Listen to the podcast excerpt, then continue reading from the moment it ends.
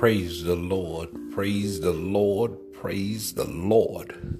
This is prayer messaging entitled, They Rather Perish Over the Truth.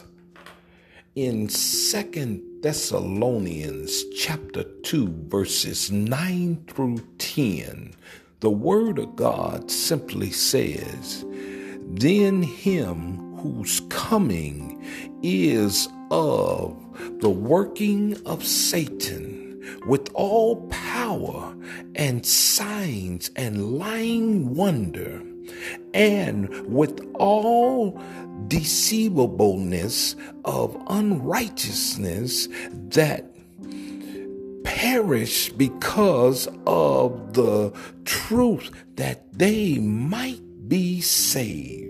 My, my, my, my.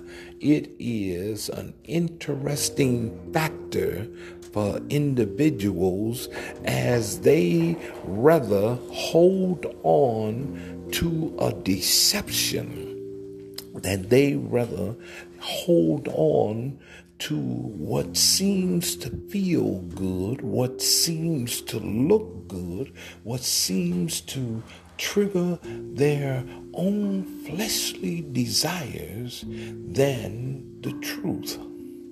It is a remarkable thing as the adversary goes and holds on to their own desires, their own understanding on how to play deeply on an emotional need and emotional tides, the emotional backbone of individuals, and then take that and cause a deception that is so great that people will deny the truth. And with that denying, they rather die than follow the truth. They rather take hold to the perishing and turn away from the truth. it is a remarkable thing when the truth is laid out before you and you rather hold on to a lie. See, many a times the truth is not hidden, it is right before our eyes. Each and every day, God presents Himself as we open our eyes. But we are refusing to accept the truth.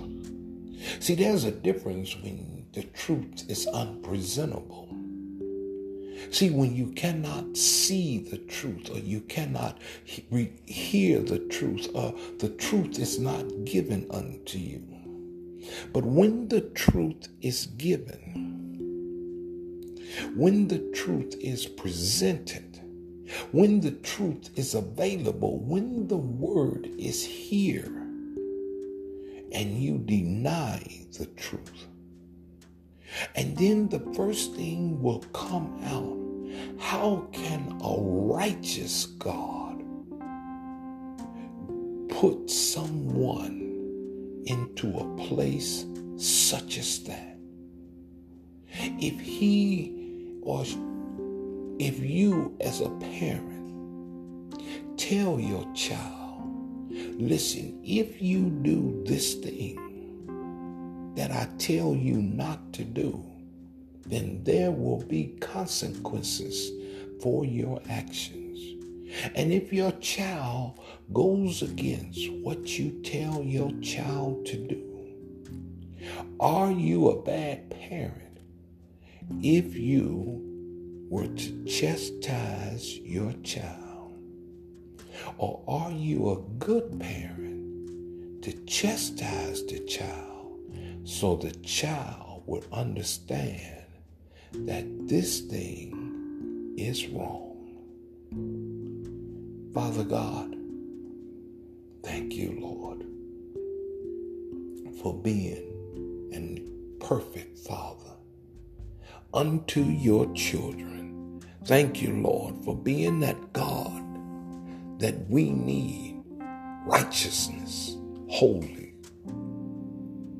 Thank you, Lord, for putting the truth before us. And all we have to do is reach out and accept it.